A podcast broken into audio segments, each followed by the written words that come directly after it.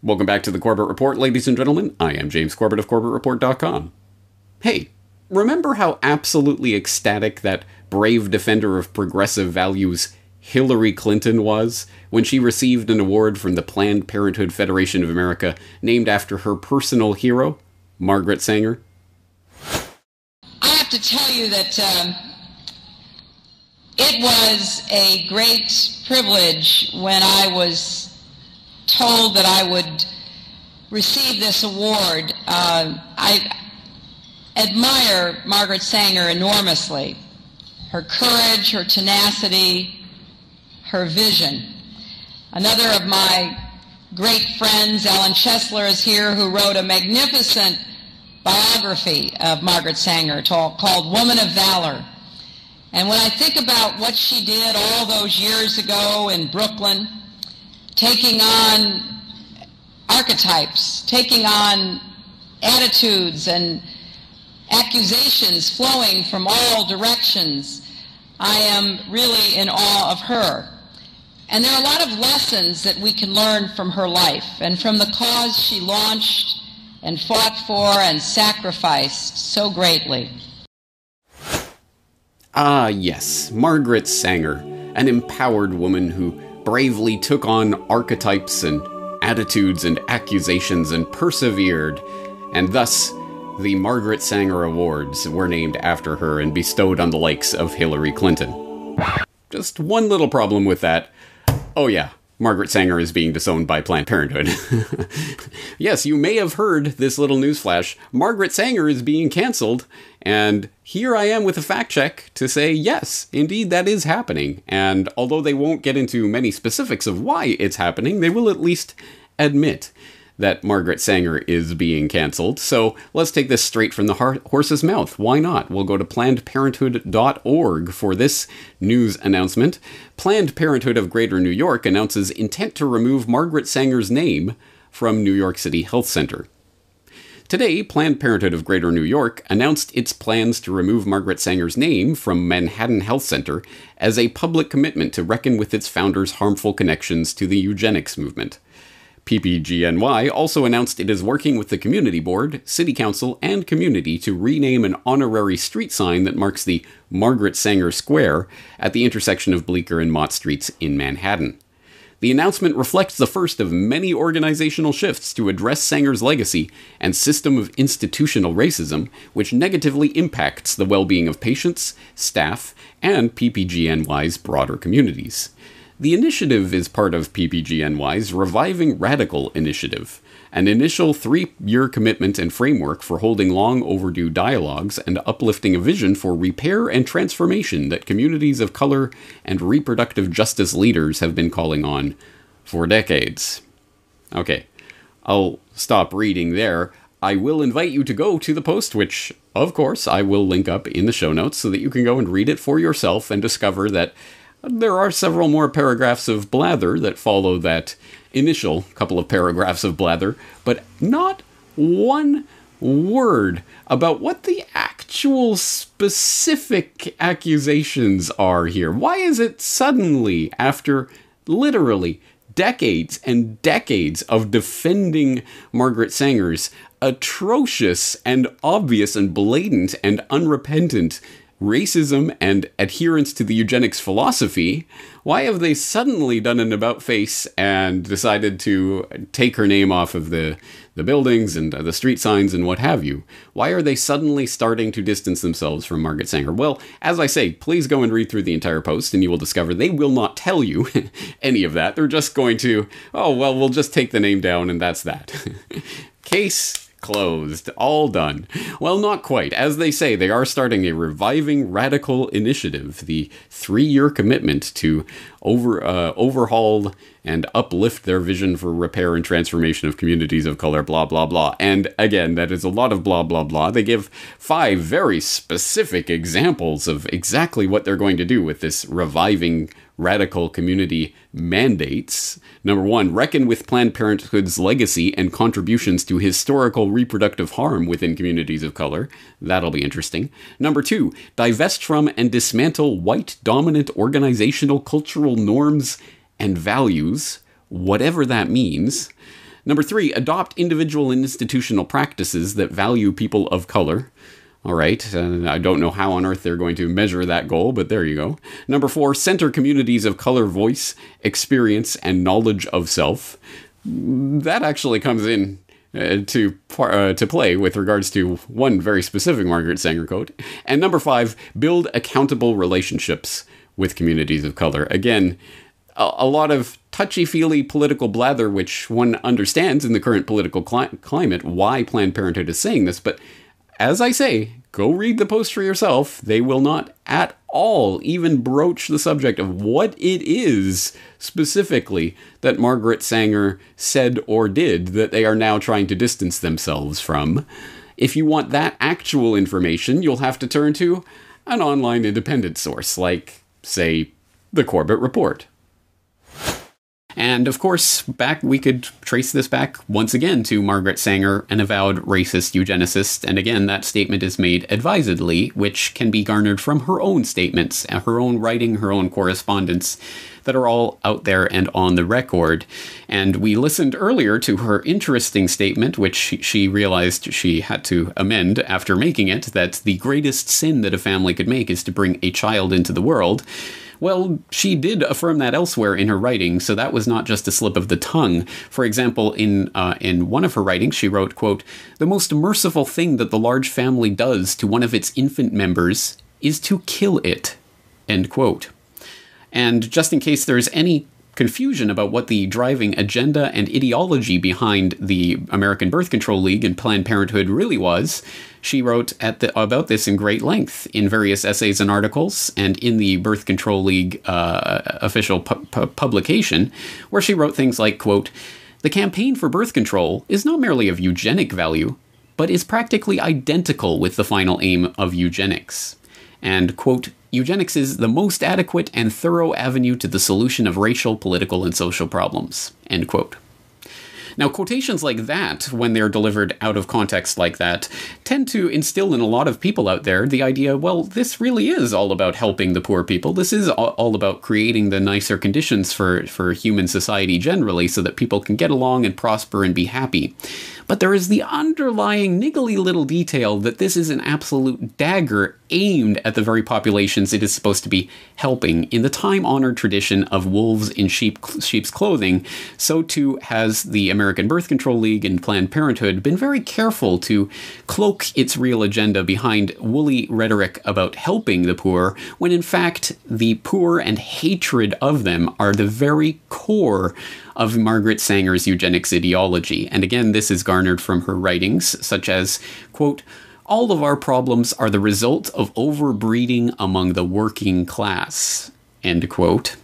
And, quote, it now remains for the US government to set a sensible example to the world by offering a bonus or yearly pension to all of obviously unfit parents who allow themselves to be sterilized by harmless and scientific means.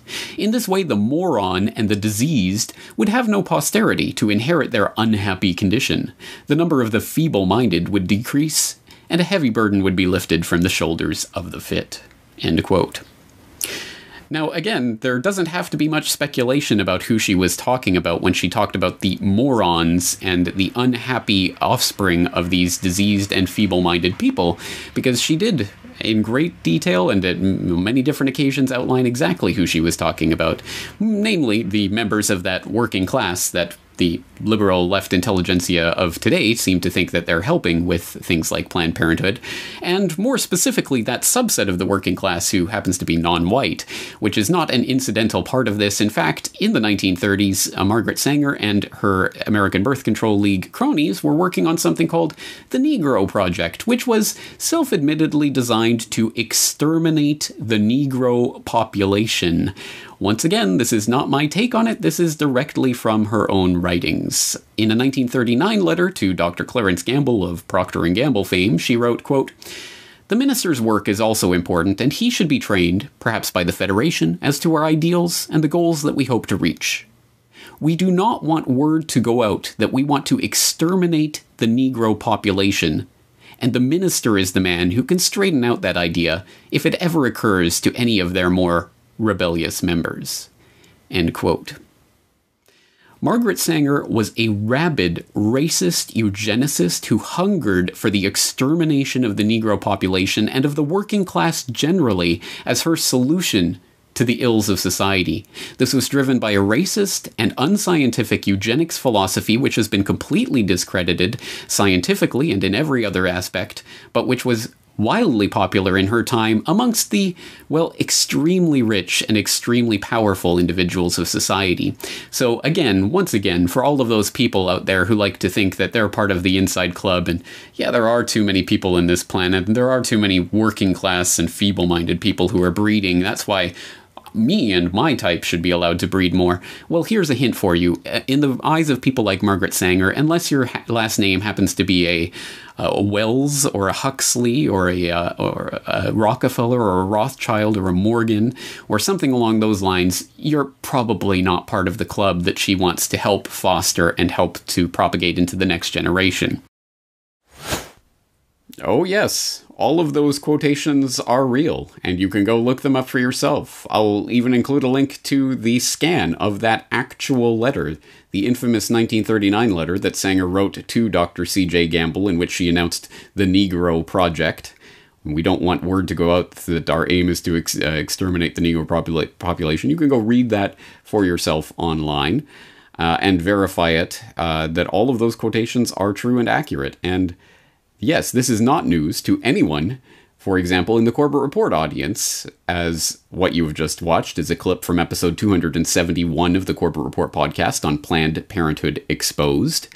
No, Sanger's risible, contemptible views are only news uh, to people trapped in mainstream land who receive their allowable opinion from the arbiters of woke culture uh, as defined in the current moment. So, for example, if you turn to that bastion of truthiness, the place that will tell you what is true and what is false, uh, Snopes, you will find that you don't have to dig very deep in the Internet archives to see sites like Snopes sticking their neck out and defending Sanger against these crazy conspiracy theorists and their charges of racism and and other uh, contemptible eugenical views that were held by the likes of Sanger. For example, we can turn back way back in the mists of time to 2015 when Snopes set the record straight. Does a photograph show Planned Parenthood's founder at a KKK rally?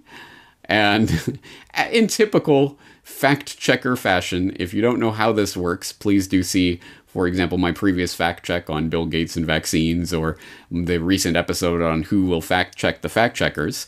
Uh, but in typical fact checking fashion, they take an example. They take, in this case, a photograph of Margaret Sanger at a KKK rally and say, look, guys, this is a photoshopped photo. This is not an actual photo of Margaret Sanger attending a KKK rally asterisks way down at the bottom. Oh, by the way, she really did attend a KKK rally, but this isn't a picture of it. so, again, missing the point by a mile, but of course, that's exactly the point of things like that. No, this is a fake photoshopped photo. This isn't real. Oh, and by the way, she really was speaking to a KKK rally. We just don't have a photograph of it. Or uh, how about this one from August of 2015? Did Margaret Sanger decry Slavs and Jews as human weeds? Where once again they they they they go to task on this stupid meme that's popped up on Facebook and social media. It's totally fake news saying that Margaret Sanger called Jews and Slavs human weeds. She said nothing of the sort about Jews and Slavs specifically. Oh, and by the way, here's the piece that she wrote in the New York Times in 1923 that specifically says, quote, birth control is not contraception indiscriminately and thoughtlessly practiced. It means the release and cultivation of the better racial elements in our society and the gradual suppression, elimination, and eventual extirpation of defective stocks, those human weeds which threaten the blooming of the finest flowers of American civilization, end quote. See? totally different than what that silly meme was saying. yes, the typical fact checking nonsense you would expect from Snopes and their ilk. See, you know, Margaret Sanger, she was totally hip and progressive and always was, and you're just a crazy conspiracy theorist if you want to call her racist or anything of the sort. And then, boop, July 23rd, 2020, Margaret Sanger's name to be dropped from NYC Clinic over eugenics connection. Yes, Snopes literally just reproduces the AP article about Sanger being dropped over her eugenics and racist, racist beliefs, but will they go back and amend any of their previous material on Sanger? Will they acknowledge this in any way? Nope, they've just they've just uh, said what is the currently acceptable, politically allowable opinion right now at the moment, and move on as if nothing ever happened. And so you would think in any sort of sensible universe, the people who have been defending Sanger and her legacy for decades now uh, would take a moment of self-reflection, a little pause for thought about, wow, we seems we were really, really, really wrong about all of this for a very long time, and now we are being put in our place, and we've been humbled, and we won't presume to be telling people that they are wrong because they've misinterpreted or this this Facebook meme gets gets the context of some quote slightly wrong or something like that. No, we will we will really do our best to to to to actually verify what it is that went. No, of course, this is not a sensible universe, and that is not going to happen. Uh, the organizations and the journalists and everyone else that have been defending Sanger for all this time will simply now join in on the acceptable, politically correct slogans of the moment, Black Lives Matter or whatever it is we're supposed to say. They will say those words and they assure themselves that they are part of the cool kids club and that they're woke, and that'll be that. And they'll just, there will be no pretzel knot twisting to try to justify previous behavior. There will be no amendments or, or anything. They'll just simply move on as if they've always believed this. And you'd be crazy if you didn't. So it is, I suppose, in some sense, vindication that even now the most mainstreamy, blandy, milk toast establishment mouthpiece media organs like USA Today are running op eds with titles like Remove Statues of Margaret Sanger, Planned Parenthood founder tied to eugenics and racism. But I, I'm pretty sure that all of the previous defenders, the Snopes and the Time magazines and all of those, will be continue to be comfortable in pretending that they are the arbiters of truth and crazy conspiracy outlets like the Corbett Report, uh, even though they were absolutely correct all along, are still wrong. Conspiracy theorists are wrong even when they're right, as I noted in a recent propaganda watch. Um, so let's continue actually because of course now this little bit is coming out in a sort of controlled way and you can even point to a group called save ppgny save Planned Parenthood of Greater New New York, uh, which is a group of employees, disgruntled employees, who are now trying to blow the whistle on the CEO of PPGNY and talking about the racist founder of Planned Parenthood and things like that, and dealing with the racist legacy, and and it's going to be moved into the the Black Lives Matter mainstream conversation that's happening right now. But before we move on from this subject, I mean, let's let's make a note of this. This is not just about Margaret Sanger. This is not just about racism. This is not just some tangential thing that, whoa, there was this kind of problem with something that the founder of this organization once said, but that's the ancient history. No, no, no, no. This is still an ongoing problem and one that needs to be brought out fully so that it isn't covered up, just as Margaret Sanger's beliefs and ideas have been covered up for decades, even though they're right there in front of your face and you could read them at any time. So let's put it on the record. The American Birth Control League, which evolved into Planned Parenthood, but was exactly institutionally identical to Planned Parenthood. Uh, it was the birthplace of Planned Parenthood. It boasted such such sterling board members as Lothrop, the Rising Tide of Color Stoddard, uh, it, the league's Birth Control Review, which was its uh, uh, uh, magazine, its its periodical, published such luminaries as American eugenicist Harry Laughlin and Nazi eugenicist Ernst Rudin, and a whole slew of other literal card-carrying eugenic society members, and uh, the model eugenic sterilization bill that was used as the basis for the involuntary sterilization laws that were implemented throughout the United States. And of course, you can find out more information about that in Why Big Oil Conquered the World. And it's not like any of this uh, actually changed when the the name was changed from the American Birth Control League into Planned Parenthood. No, everything continued exactly as before, including the actual literal card carrying eugenicists who sat on its board. One issue that really grabbed me as as urgent uh, was were issues related to population, uh, reproductive health. But did you come to reproductive issues as an intellectual?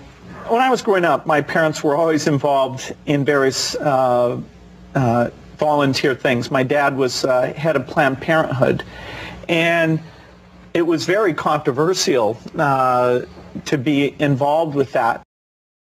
So the question remains Is Bill Gates motivated by eugenics? Given that eugenics went underground over half a century ago, we are unlikely ever to unearth a frank admission along those lines from Gates himself. After all, there are no longer any card carrying members of the American Eugenics Society. The society was rebranded in the 1970s when, as the society's founder noted, it became evident that changes of a eugenic nature would be made for reasons other than eugenics, and that tying a eugenic label on them would more often hinder than help their adoption. But there was an American Eugenics Society in the 1920s, and it just so happened to boast a William H. Gates on its member roster. But perhaps that is just a coincidence. And there was an American Eugenics Society in the 1960s, when William H. Gates II was preceded as head of Planned Parenthood by Alan Guttmacher, who simultaneously served as the director of the American Eugenics Society. And perhaps it was coincidence that the Bill and Melinda Gates Foundation organized their London Summit on Family Planning, at which the Gates recommitted themselves to funding population control in the Third World, in July 2012, on the anniversary of the first International Eugenics Congress, held in London exactly 100 years prior. Yes, the eugenics ideology is still around today, and it is still guiding the thoughts, deeds, and actions of the billionaires and their ilk who presume to run the world. And yes, you can still find, uh, well, if not literal card carrying eugenicists, certainly adherents to those ideas amongst the, the jet setting international uh, organization class like, I would posit, the Gates. Obviously, that is a clip from Who is Bill Gates, and obviously, you can go back to the transcript for more information and links to more sources on that. I would also, on this note, I would highly recommend Why Big Oil Conquered the World to talk more about the history of eugenics and what it really, where it came from, how it was pushed by the Rockefellers and their ilk, and where it is going in the future towards transhumanism and technocracy, because that is ultimately where we are being pushed societally, and being pushed specifically by the people who have uh, 10 digit, 11 digit, 12 digit bank accounts. Unless you are part of that club, unless you were part of those family lines, unless your last name is a Rockefeller or a Gates or a, a, Rothschild or an Astor or something along those lines, you are not part of the club. So, to all the racists in the audience who, well, uh, we do have to get rid of the, the black weeds or the colored people, or, or in the case there is anyone of that ilk in my audience, and I can't imagine why there would be, but in case there are, hey, guess what? They're coming for you too. It is a, not about race, it is about the 99.9999% of all of us versus the 0.00001% of the elite, so called the elitists, uh, more to the point, who would presume to rule over humanity and ultimately eliminate humanity through sterilization of various means, voluntary or not. And oh, wouldn't you know it, shock, I mean, we've been telling you all these decades to worry about overpopulation. There's too many people. There's too many people. But now, shocking headlines. There's an incredible plummeting uh, fertility rate throughout the world, and the human population is going to start shrinking rapidly towards the end of this century. Who would have thought? Wow, you know, wow. I wonder how that happened.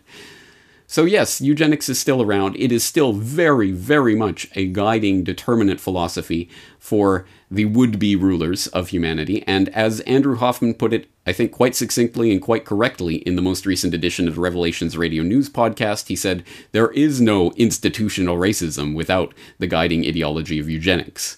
So I hope, I would hope, that if nothing else, this current climate, the political climate of wokeness and Black Lives Matter and all of this, would at least start to hone in on and uncover some more of this deeper agenda rather than just looking for buzzwords and looking for trite meaningless blather about reviving communities and all of that that's completely meaningless and will not be measure, measured or measurable in any meaningful way. Instead, if we were looking to actual, real guiding ideology, where it comes from and what it aims at, well, then perhaps this current political climate could actually have some positive effects. I am not holding my breath for that to appear in the pages of USA Today or Time Magazine or on the website of Snopes, but uh, we will uh, we will see if we can push it through here in the independent media. Anyway, as I say, there's a lot of information to go through today, a lot of sources that people will need to check into, and I encourage them to do so at corbettreport.com. That's going to do it for today. James Corbett, CorbettReport.com.